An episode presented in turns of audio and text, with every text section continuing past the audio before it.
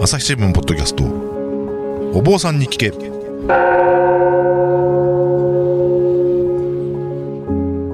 朝日新聞の久保智義です、えー不安を抱えて生きる人々が大勢いる時代。日々の気になるあれこれをお坊さんに聞いてみようということで始まったお坊さんに聞け。いつもとはちょっと視点を変えて普段の生活では得られない気づきを発信したい。ということでお送りしております。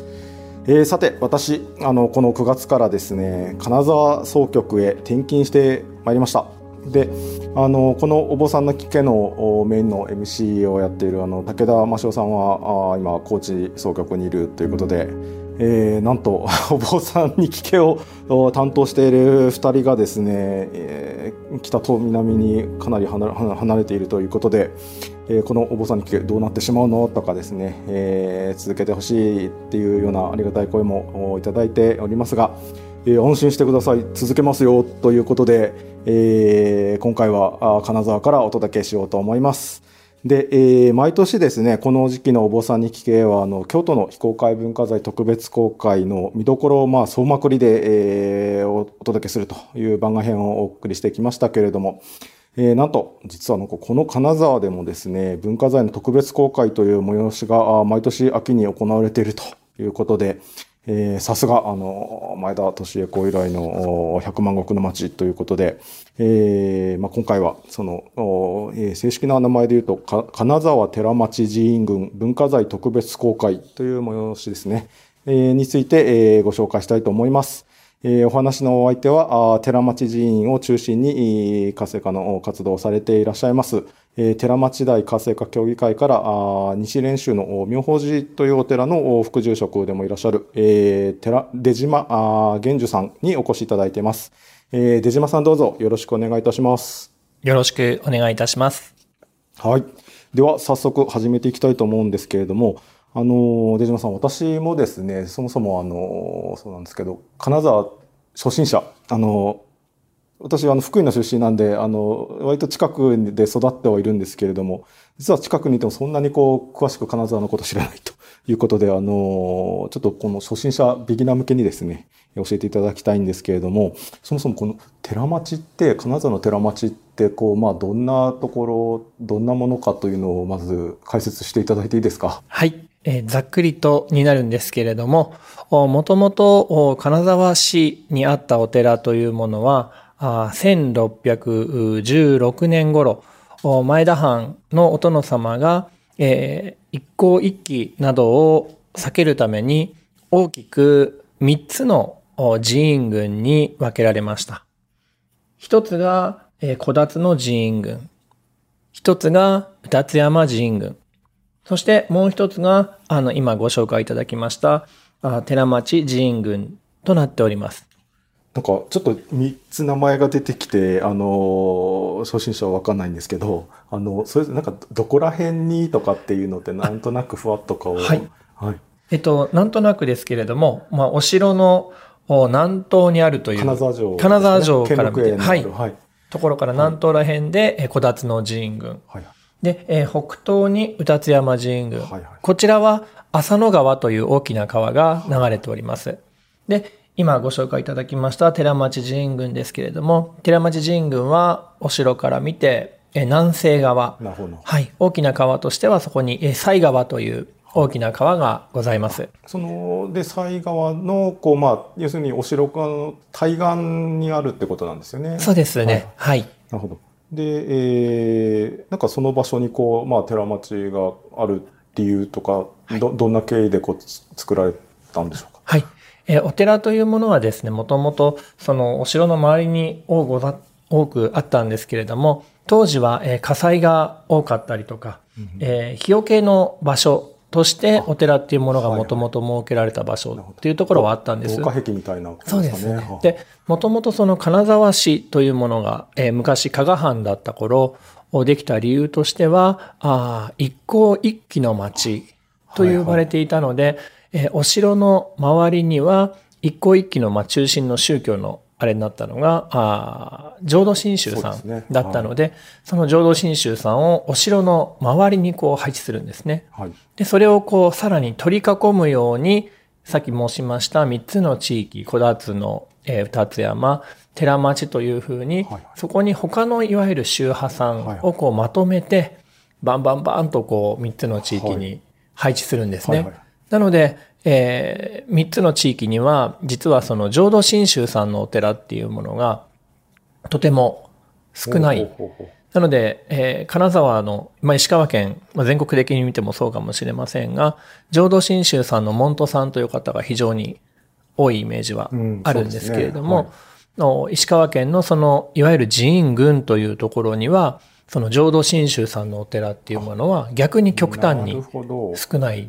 はいですね。はいはい、ああのえっとちょっと私がイメージとなんかあのお伺いしててあ違ったなと思ったのはそのえっとお城のえっと中心部の方より近い方にえっと浄土真宗のお寺はあったってことなんですか？ありませんはい。あそうなんですか。なんでこう、はいにドーナツというか、こう、二重三重にこう、その浄土真宗さんをこう取り囲むような内側にはお城があって、はい。外側には他の宗派さんがあって、こう挟んじゃうイメージ。あそうなんですね。これやっぱけ警戒して一向一揆みたいなのを警戒してみたいなことなんですか？そうですね。やはりはい、この香川の成り立ちというものがはい一個一揆でできたというところがはいはいはい一つあったのうんで、それを封じ込めるという意味もあってはい、えーそういうような形になったのではないかなというふうになっております。それをこう整備したのがやっぱりあの前田利恵公になるんですか？そうですね。はい1600の、まあ一応16年だというふうには言われておりますので、はい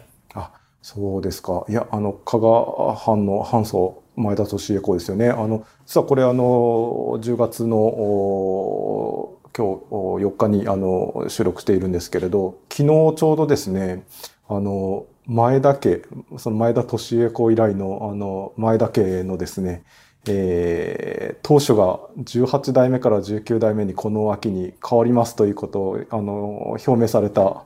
のが昨日、あの、ニュースになってまして、えーその、やっぱり、前田家の、ま、前田藩祖ですよね。だから、あの、始めた前田利恵公がそうやってこう整備されたというのが寺町だとはい。いうことなんですよね。はい。あ私どもからすると、はいその、あの、今の時代まではいはい、その一代というか、その前田家が続いているということが、はい。非常にすごいなという。ですよね。はい。三代続けるだけでも、はいはい。とても大変な。ことだと思っているので。いやーそれで寺院群ということなんですけど、その、お寺さんって大体な何軒ぐらいこう固まってらっしゃるんですか？えこの度、えー紹介させていただきます、寺町の寺院群の方には、はいえー70を超えるほどのお寺が一応ございます。あ、じゃあ結構たくさんありますよね。あの、私もあの、たまにこう車でその寺町の近くこう、あの、通ったりすると、やっぱり本当ずらっとあの、お寺さんが並んでいらっしゃる景観があって、えー今回はその寺町寺院群の、おまあ、お寺さんがこう、まあ、いくつかこう、えー集まって、えー文化財をこう特別公開するということですよね。あの、えっ、と、この、まあ、そういうイベントって、あの、催して、なかなか、あの、まあ、京都みたいに、その、まあ、観光客もそれこそたくさんいて、で、かつ、お寺さん、神社さんがもうたくさんあってっていうところでは、あの、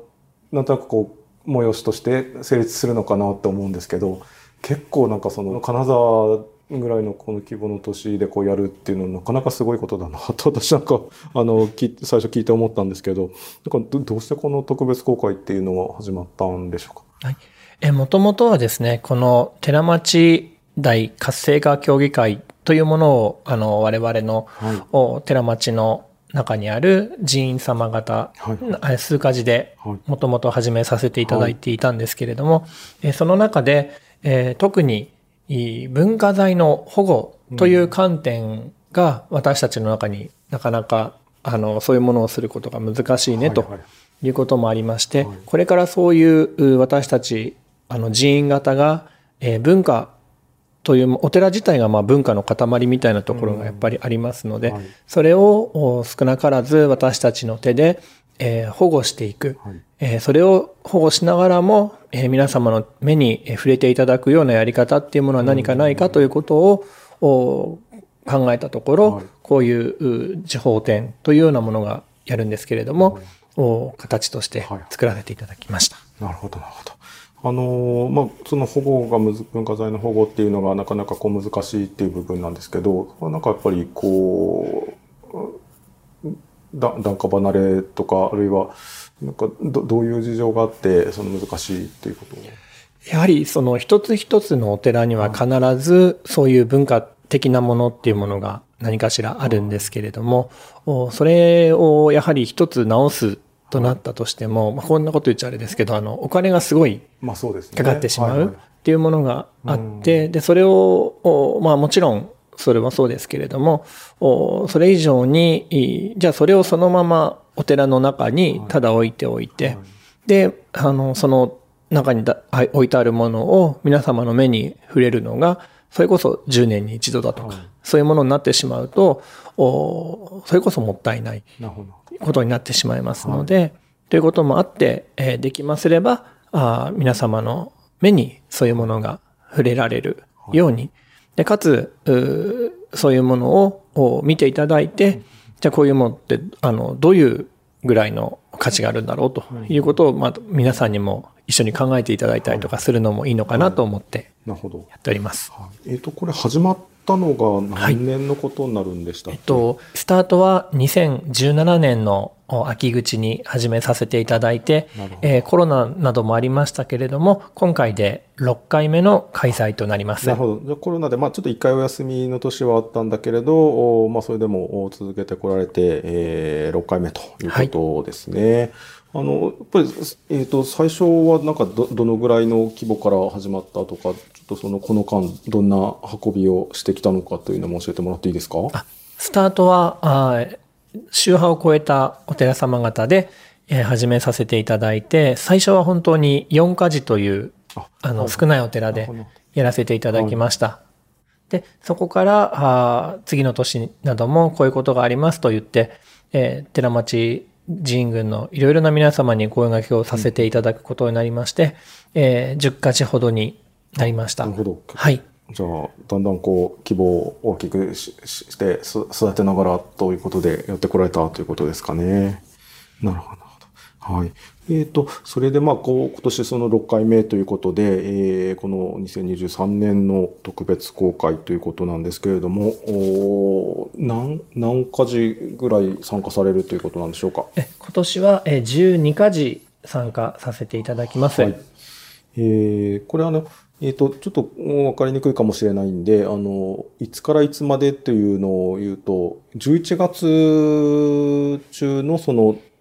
土日祝日ですかね？はい。に、毎回こう、その何箇所かをこう、その12箇所のうちのその何箇所かをこう、公開していくっていうような形になっていくわけですかね。はい。えー、はい、11月の3日の祝日、文化の日ですね。はい、それと、残りの11月中の毎週土曜日、日曜日、はい、合計9回、開催させていただきます。じゃあまあその期間中にこう、ちょっとずつこう、公開するお寺さんが変わりながら、こう、まあ、公開していって、で、いろんなものが、あの、見せていただけるということですよね。はい。わかりました。あので、まあ、ちょっと具体的にですね、やっぱり何が見れるんだろうかというところを、あの、お伺いしていきたいんですけれども、あのなんか今年の目玉といいますか、ありますか？そうですね。はい、えー、まずは、えー、いろいろなまず宗派さんがえ参加していただいているということで、この時報展自体にこう足を運んでいただいて、で、まずお寺の門をくぐっていただいた時に、目の前にバーンとお祭りしてある神様仏様がまずはいらっしゃいます。で、それが実は一家事一家事全部違うので、それをまず見るっていうことも面白いことかなとは思っております。普段からこうお祭りしてあるこうご本尊だったりとかあのご祭神だったりとそういうところにやっぱりまずはあの手を合わせてそうですねまずは手を合わせて入っていただけると非常にいいのかなと思います。で、えー、この度、えー、例えば真言宗さんで、えー、右法院さんというところがあります。はいはい、こちらは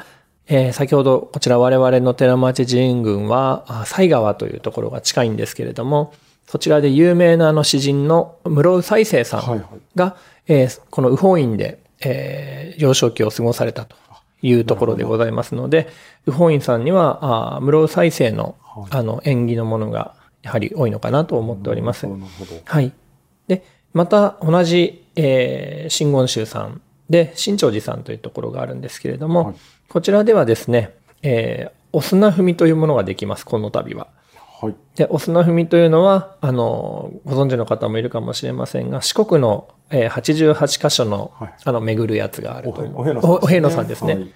お遍路さんを巡る時の、その88箇所の、えー砂をですね、この新潮寺さんがはい。持っていらっしゃいまして、この新潮寺さんでそのお88箇所分の砂をこうバーッと巻いていただいて、はいでそれをこう踏んで歩くとはい。いうことで、お遍路さんに行ってきたよということになるという、はい。はい、ことができます。とっても、そうですよね。はいあの、私もちょっと先日、あの、その、新潮寺さん、あの、真実の真っていう字の、あの、旧字体なんですけれども、それに長いというふうに書いて、新潮寺さんというお寺ですけれども、あの、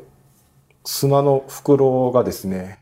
あの、やっぱり100個ぐらいあるんですよね。あの88箇所プラス何箇所かあるらしくて、あの100個ぐらいの袋があって、うん。いや、あの、これ、毎年できたらええんやけど、並べるのが大変なんや、というふうにご住職おっしゃってまして、いや、確かに結構な重さの砂の袋がですね、たくさんあって、で、あそこその、えっ、と、純正観音さんという、あの、観音様がですね、あの、まあ、ほまあ、秘仏って言っていいんだと思うんですよね。あの、4年に1回しか、あの、会長されないということで、あの、秘仏でいらっしゃって、で、それをこう、ご会長されるときに、そのお砂踏みもこう、セットでこれまでもあの、やってこられたっていうことだそうで、あの、なんか今年がちょうどその4年に1回に当たるっていうこともあって、あの、この特別公開に参加されるっていうことをお聞きしてるんですけど、やっぱりあの、これ準備大変なんや、というのを本当におっしゃってましたね。昔はなんかその、100、100え100個料理を作って、で、それをこうお供えするっていう、そこまでなんかこう、うんフル、フルバージョンでこう、その、うんやってらっしゃったそうで、もう、その時は本当にこう地獄のように大変だったとおっしゃってたんですけど、まあそれをこう、そのお供えをこうちょっと減らしても、やっぱりなお、その砂を並べるのが大変だと。なんかあれですよ、こう、その、その砂もこう、まあ今はやっぱりそのね、そのお遍路さんに行って、その砂拾ってくるっていうのは、あの、禁止されてるそうなんですけれど、あの、先代のご住職が、その、まあ戦後すぐの頃に、えーやっぱりお遍路さん回られて、で、その、いくばくかこうご寄進されて、その代わりにその各お寺さんのそのご本尊の下にある砂をおもらって来られてと。で、それがこう砂袋に入っていてっていうことで、なかなかこう、優勝ある。あの、で、結構そのお砂踏みって、あの、全国何箇所も割とこう、あるところにはあると思うんですけど、なんか聞いたらやっぱり、そのお堂の下にこう敷いてあって、で、そのお堂に入ることでお砂踏みっていうふうにこうされるっていうところが、まあ、多いようなんで、うんうんうん実際にそのす砂をですね、まあ、袋に入ってるとはいえ、こう、足に直接感じながら、うんその、砂踏みできるっていうのは結構珍しいんじゃないかうと。んだからぜひ、あの、これは、あの、価値ある体験になるんじゃないかなと思いますね。朝日新聞ポッドキャストお坊さんに聞け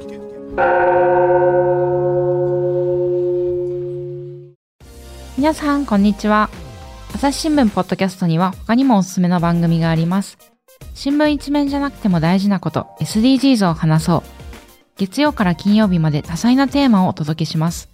どこかの誰かの人生の匂いがする番組とリスナーさんから好評です。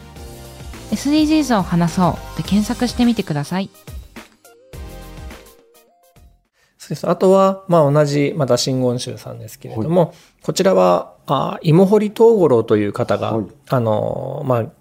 うん、まあ由来というか、発祥したお寺ですけれども、はい。ゆかりのなっているお寺で、え伏見寺さんというところがございます。芋掘東五郎さんっていうのは、あの、この金沢という名前の由来になったと言われている、方で、はい。えーざっくり言ってしまうと、お毎日山に行って、この長い自然薯というか、はい。そういうのを掘るはい。方だったんですね。で、その方がある日、あまあ、夢の中に、仏様が、まあ、出てきて、で、その仏様が、こう、薬師如来さんであったと。はい。で、その薬師如来さんをこう、その伏見寺さんにこう祀られるわけですね。なのでその時のあの薬師如来さんが伏見寺さんには、あの、純国宝だったかな、として祀られておられます。で、その芋掘東五郎さんは、実はその掘っていた芋には、実は金がついていて、で、それをこう、川の沢、こちらで言うとやっぱりその西川でこう、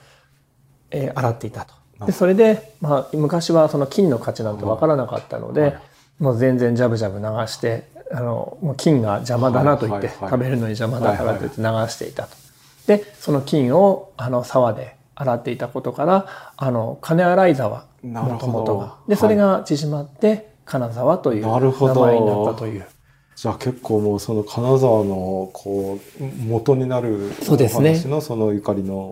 お寺ということにもなるわけですね。はい。また続きましてですね、はい、こちら他の宗派さんでいきますと、えー、曹洞宗さんというあの、宗派さんも入っていただいています。禅宗ですね。はい。禅宗、あ有名な禅。とか、はい。祖寺とかが、はい。大本山ですはい。単単、単体で言うと日本で一番多い宗派さんが、そうですね。はい。曹洞宗さんになります。多いですよね。はい。今回その曹洞宗さんからは、まず龍園寺さんというお寺さんが入っていただいています。はい。この龍園寺さん、今回は、えー、この草花図貼り付けの、お屏風の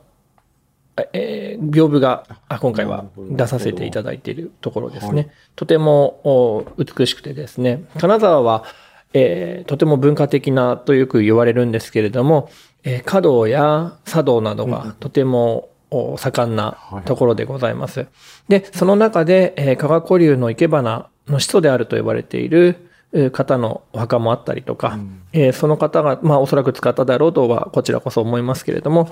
そういう綺麗な屏風がこうバンバンとあるお寺で非常に美しいです。また、金沢文化の水みたいなのがこう集まっているそうですね。ということですか？はいうん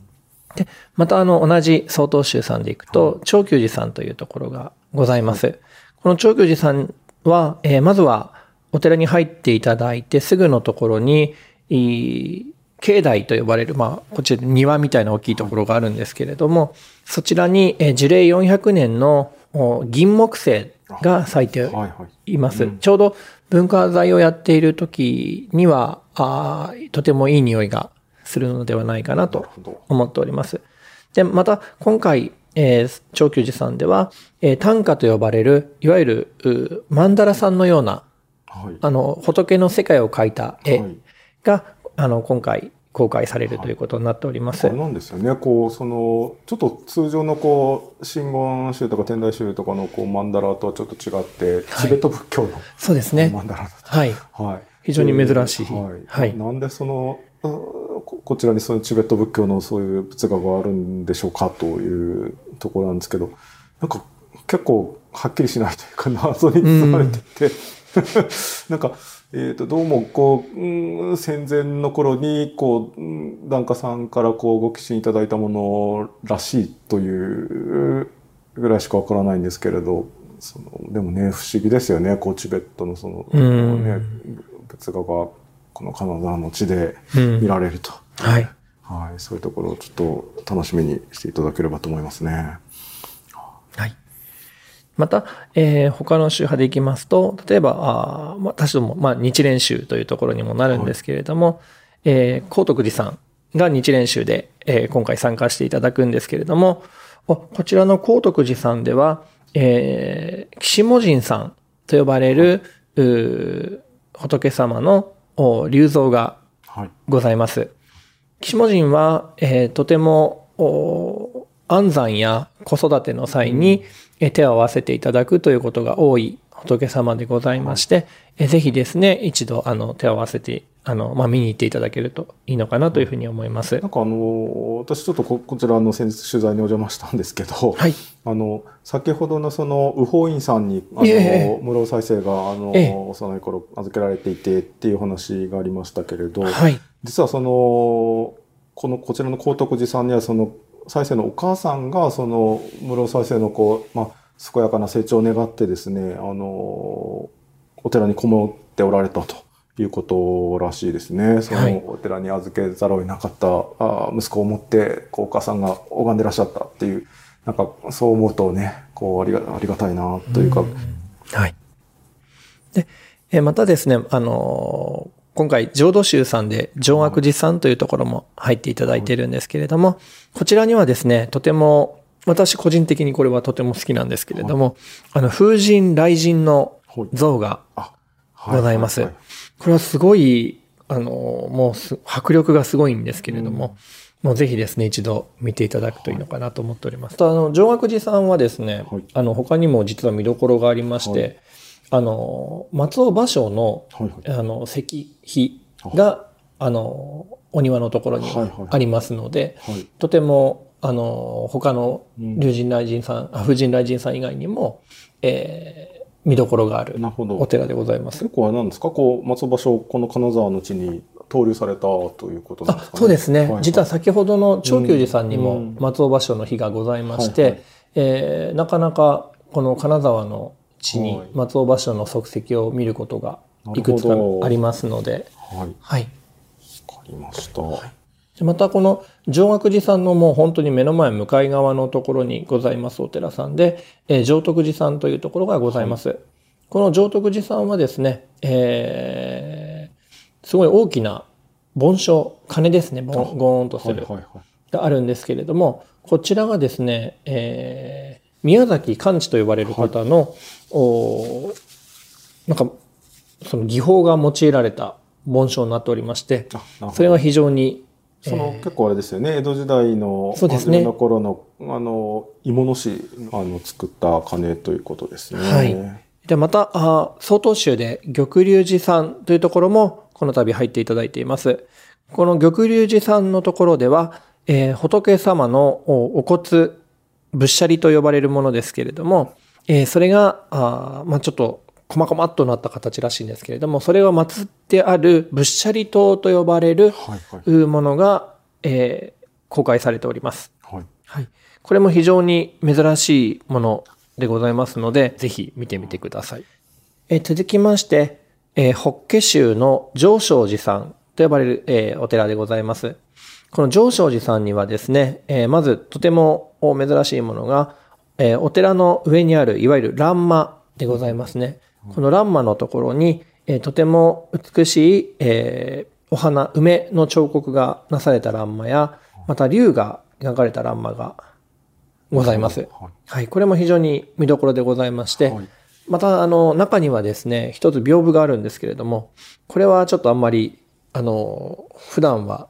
あんまりですけれども、これも、お俵や宗達が書いたと呼ばれている、はいはいえー襖、屏風があったりしますのすで、ね。それもぜひ、はい。あの、非常に見どころの一つかなと思っております。はい続きまして、えーまた、曹洞宗さんの、今度は同じ上昇寺さんとなりますが、これは常松寺さんと書くところの上昇寺さんとなっております。で、こちらの上昇寺さんはですね、えー明治の時に一度大きな火事にはいはい。なあっていて、えーそのじいわゆるその時にあった時報とかそういうものがですね、えー大きく焼けてしまって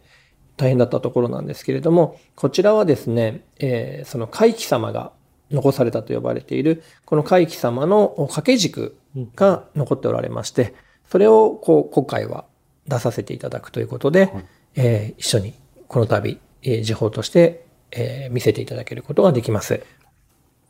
と、まあ、以上があ今回のお金沢寺町寺院群文化祭。はい。いや、あの、一箇所抜けてらっしゃいますね。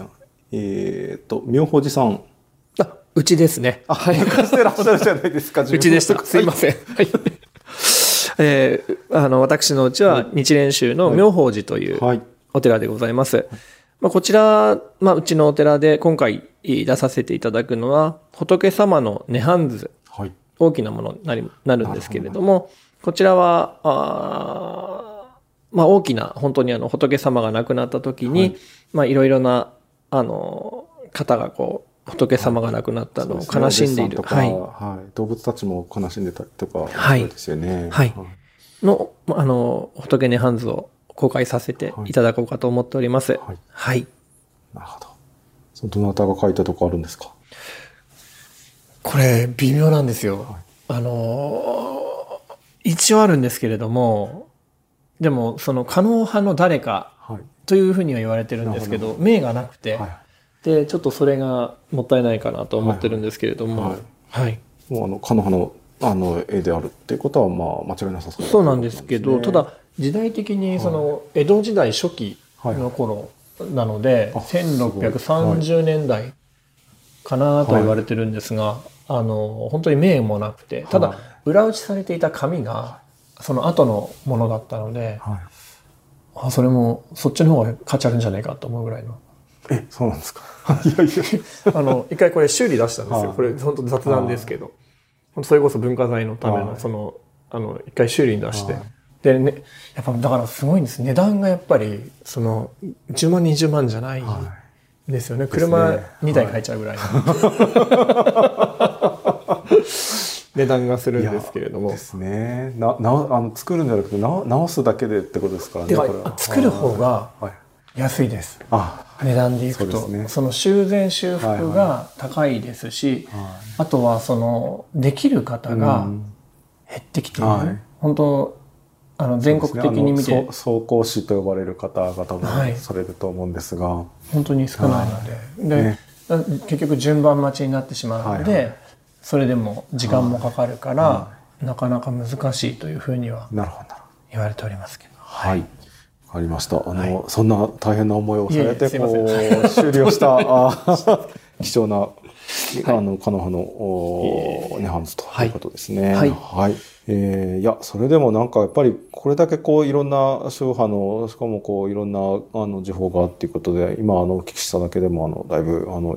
いろいろあって面白そうだなと思いますけれども。はい。あの、ちょっとじゃあ改めて最後にですね、あの、その開催の概要として、えっ、と、な、何、何日に何時から何時までで、あの、配管料がまあかかるということなので、ちょっとあの、そこら辺のご案内を最後していただけますでしょうか。はい。11月の3日祝日、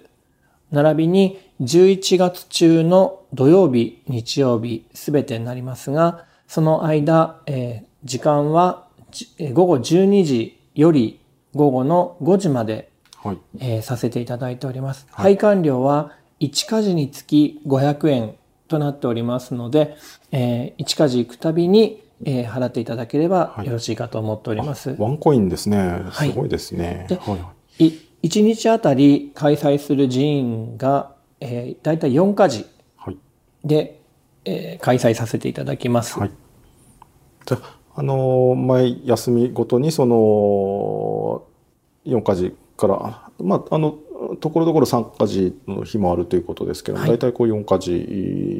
4つのお寺がこう公開されているということで、あの、どの休みに行っても、こう、まあ、どこかしらその寺町に行けば、あの、お寺さんの中を見ることができますよということでありますね。はい。はい、わかりました。えー、金沢寺町寺院群文化財特別公開えー2023ということで、えー、何かあー見れるんだろうかと、見どころをあの総まくりで、えーご紹介してまいりました。えー、出島さん今日はどうもありがとうございました。ありがとうございました。朝日新聞ポッドキャストお坊さんに聞け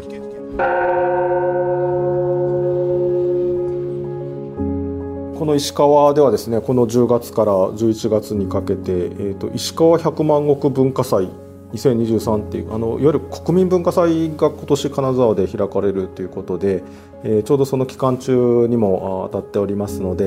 えー金沢に遊びに来られたらあのとにかく文化的な催しがたくさん目白押しでありますと。でぜひあのこの寺町寺院群文化財特別公開もですねやっぱりその一つでありますので、えー足を運んでいられたらあのきっとあのなかなかこう普段やっぱりあの見れないところばっかりですので私もやっぱりあの横歩いててもこのお寺さん入入っていいのかなどうかなっていうのがやっぱりなかなかこう取っかかりがないので入れないんですけれどあのこういうね催しがあるとあのすっと入っていけると思いますので、えーご覧になってみていただければと思います。朝日新聞ポッドキャストではああお坊さんに聞け、えーあのもう90回ぐらいになりますかねあのお届けしてきておりますけれどもお過去の回があ簡単にあのけん検索できるようになっております。えー朝日新聞ポッドキャストお坊さんに聞けと検索していただけますとお朝日新聞デジタルのまとめページにたどり着くと思いますので、えー、そちらからですねあのご興味、えー、ご関心に従ってあの聞いてみていただけると幸いです。えー、Apple Podcast で、えー、朝日新聞、ポッドキャストニュースの現場からあなどほどフォローしていただくと最新の配信がチェックできます。えー、ということで、えー、皆さんからのあのご意見ご感想も大変励みになっております、えー、ぜひ、えー、あの番組のページからあのお寄せいただけると幸いです、えー、それではお坊さんに聞け、えー、久保智義がお送りしました。ではまたお会いしましょう。